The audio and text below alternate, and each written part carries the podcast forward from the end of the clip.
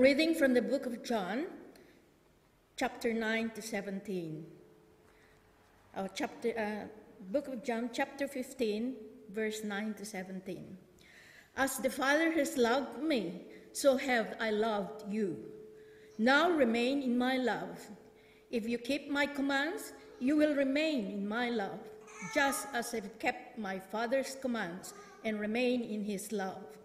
I have told you this so that my joy may be in you and that your joy may be complete.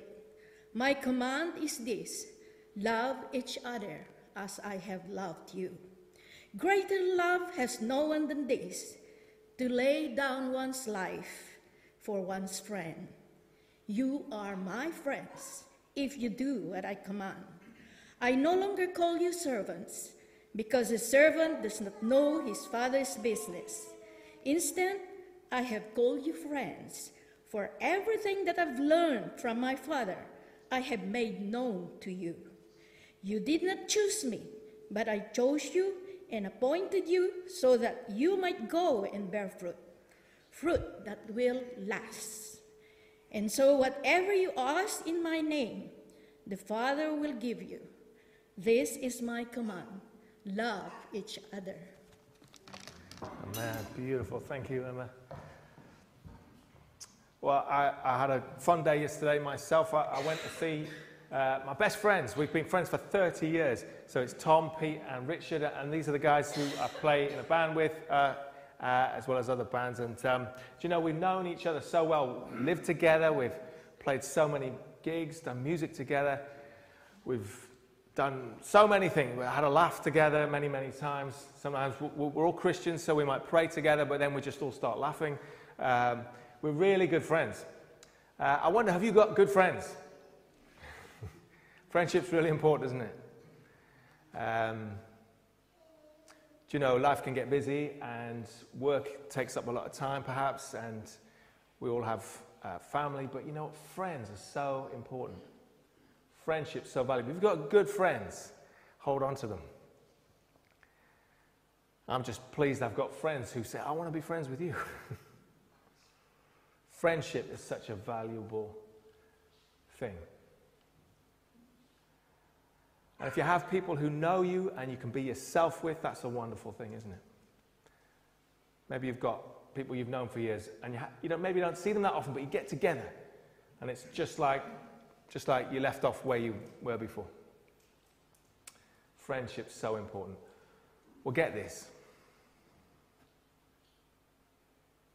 Jesus says, I call you my friends.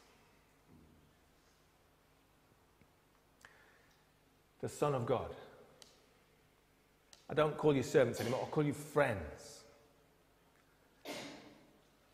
We don't worship a distant deity whom we can never get to know.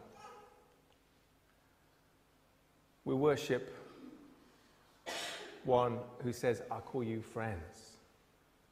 Isn't that astonishing?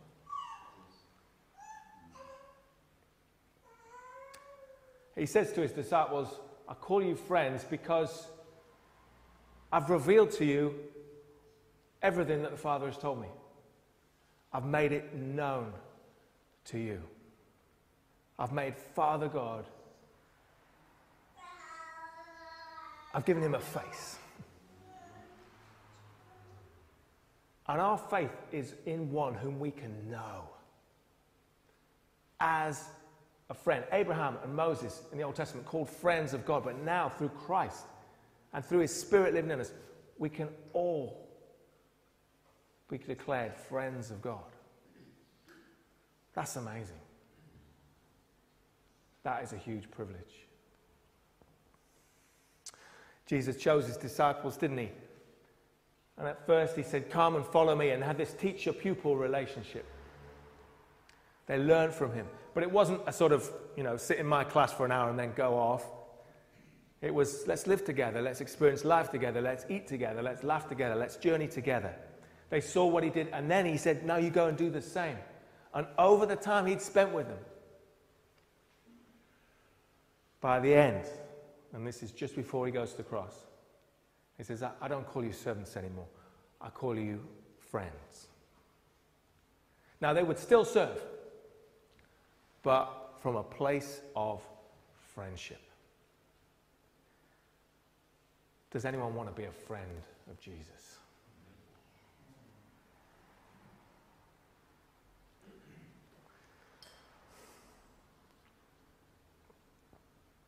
Jesus says, I've demonstrated you to you what love looks like. As the Father loves me, I've loved you. His relationship with his Father was the blueprint. He says, Now this is how I have loved you. With that eternal, total commitment. He says to us, I've loved you. And the same is true of us. He says, I love you as the Father loves me. A perfect love, an open love. This is the love that Jesus has for us. And friendship is ultimately about love, isn't it? What will I do for my friends? Jesus says, Greater love has no one than this. And they lay down their lives for their friends. Now remain in my love, he says. You ever drive on the M25 and you see those signs saying, stay in your lane? I want to encourage you to stay in the lane of Jesus' love. You know, when you're driving along and you're tempted, oh, I'll just overtake, I'll get into this lane. But when the signs say stay in your lane, stay in your lane. We knew someone who worked for the highways agency, and she said, if only people obeyed what was on the signs. We think we know better. But no, stay in the lane of Jesus' love. Jesus says, remain in my love, and you'll be my friend.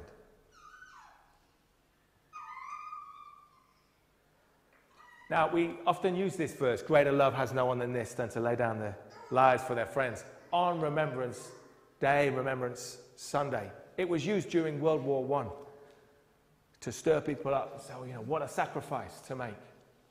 But we do have to be really careful as we use that verse on Remembrance Day. It's so easy to look at it out of context. It's easy. There's a danger that on this day that we can get a little bit too sentimental about what is actually a terrible thing. We can become nostalgic about something that is actually a horror. I got permission to share this. My, my brother in law has a son from his first marriage, uh, lives in Israel. He's an Israeli, his name's Isaac. If you're an Israeli, you do your national service when you leave school. Isaac signed up. Well, he had no choice, did his national service, loved it to start with, got fit, you know, uh, and really excelled. But then a conflict broke out a few years back between Israel and Palestine.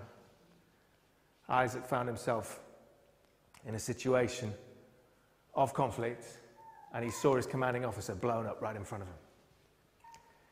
And uh, he's a young guy, 19, 18, 19 at the time.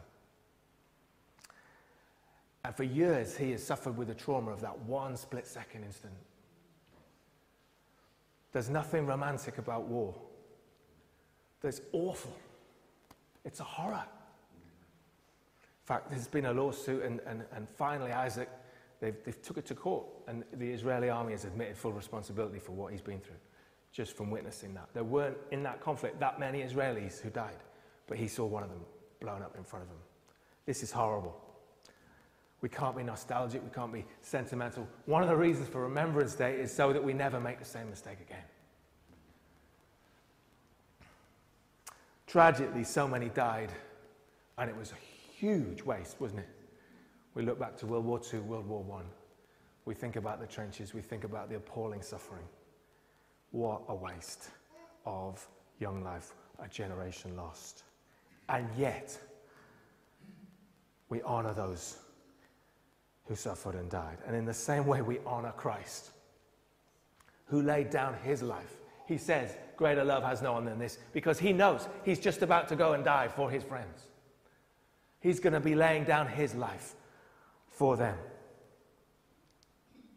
He loves them that much. He loves you that much that he's died for you.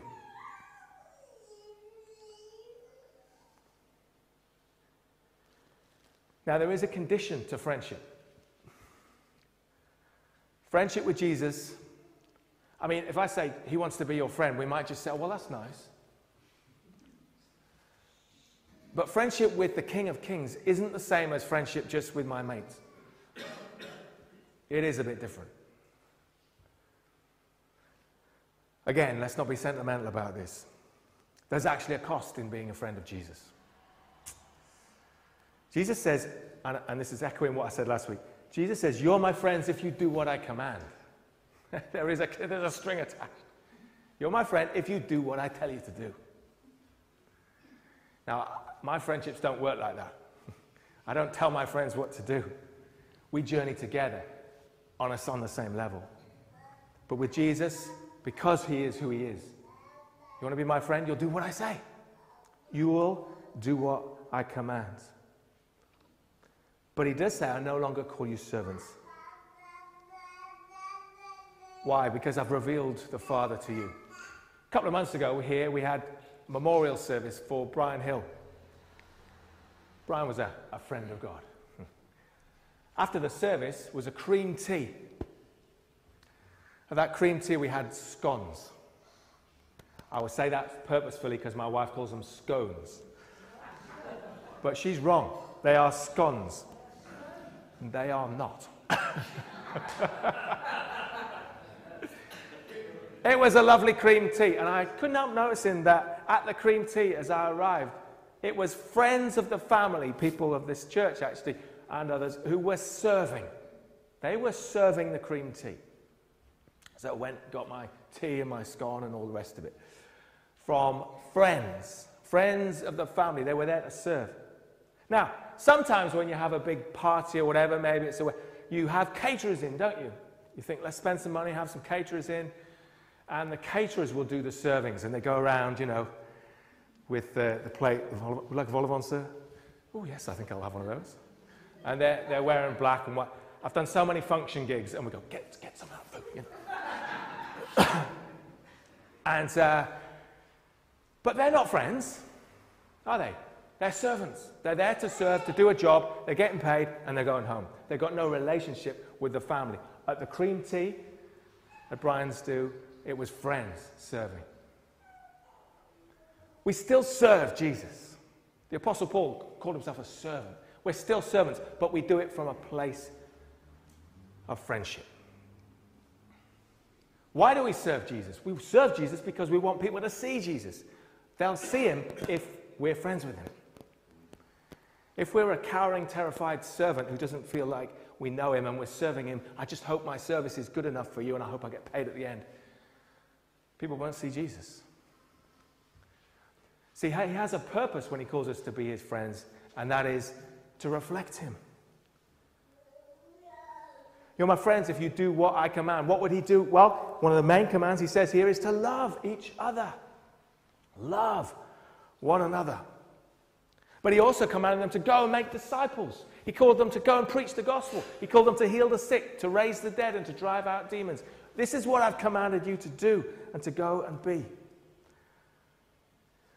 Most friendships are kind of mutual. You kind of choose to be friends with one another. You might get thrown together and you just sort of get to know each other, but it's a, it's a mutual thing. But Jesus, friendship with Jesus isn't actually mutual. He says, You didn't choose me, I chose you. He chose you. You might have thought you chose Jesus, but He chose you. He's chosen you.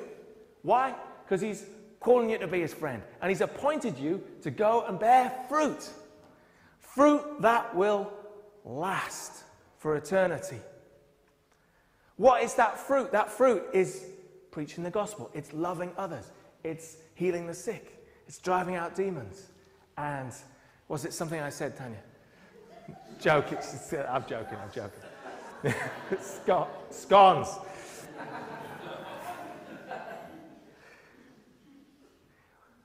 He called his friends, he set them apart, he appointed them, and he says, I've called you to go and bear fruit, fruit that will last. And that is the fruit of friendship with Jesus.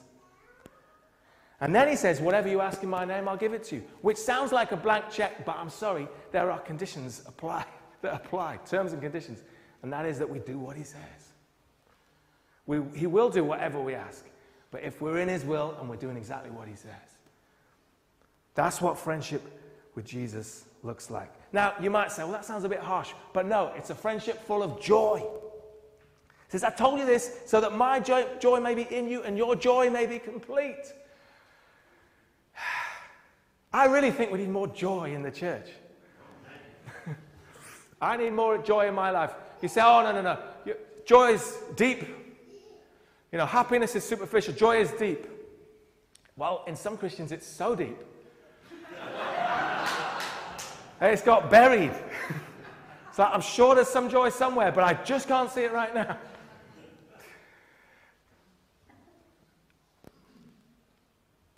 If we're to be a friend of Jesus, wow, I think that's a joyful thing, don't you?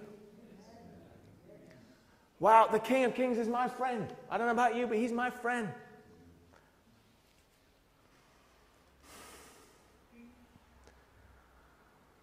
Remain in his love.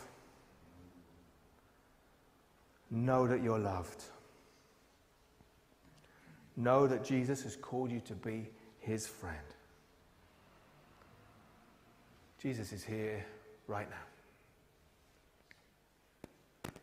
He's here by his Spirit. He's looking for friends. Will you be his friend? Let's pray.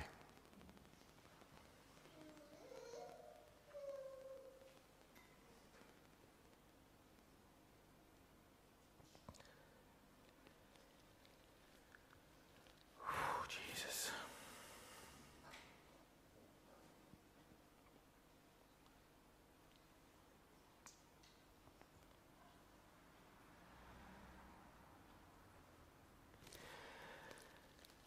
Jesus.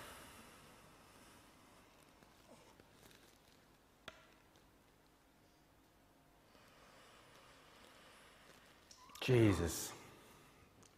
Bless you, Jesus.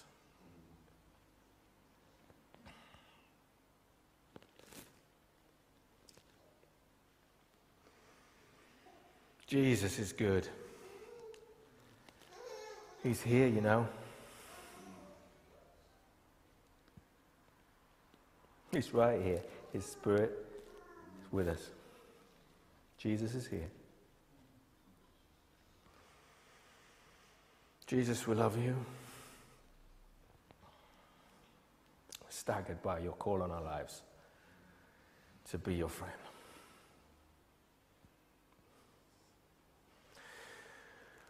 Jesus, we praise you. Does anybody want to be a friend of Jesus? I invite you to stand if you do. You know that old hymn, Stand Up, Stand Up for Jesus? There's a cost. I'll warn you, there's a cost. The greater love has no one than this than to lay down their life for their friends. If Jesus is your friend, you've got to be willing to lay down your life for him. Just surrender your all to him. I, I know that sounds hard, but trust me, it's a joyful thing.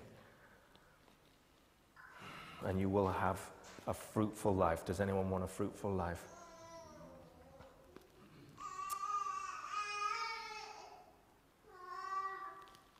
I've got my eyes shut, I'm not even looking, but if you want to stand in his presence, do that right now. Saying, Yes, Jesus, I want to be your friend.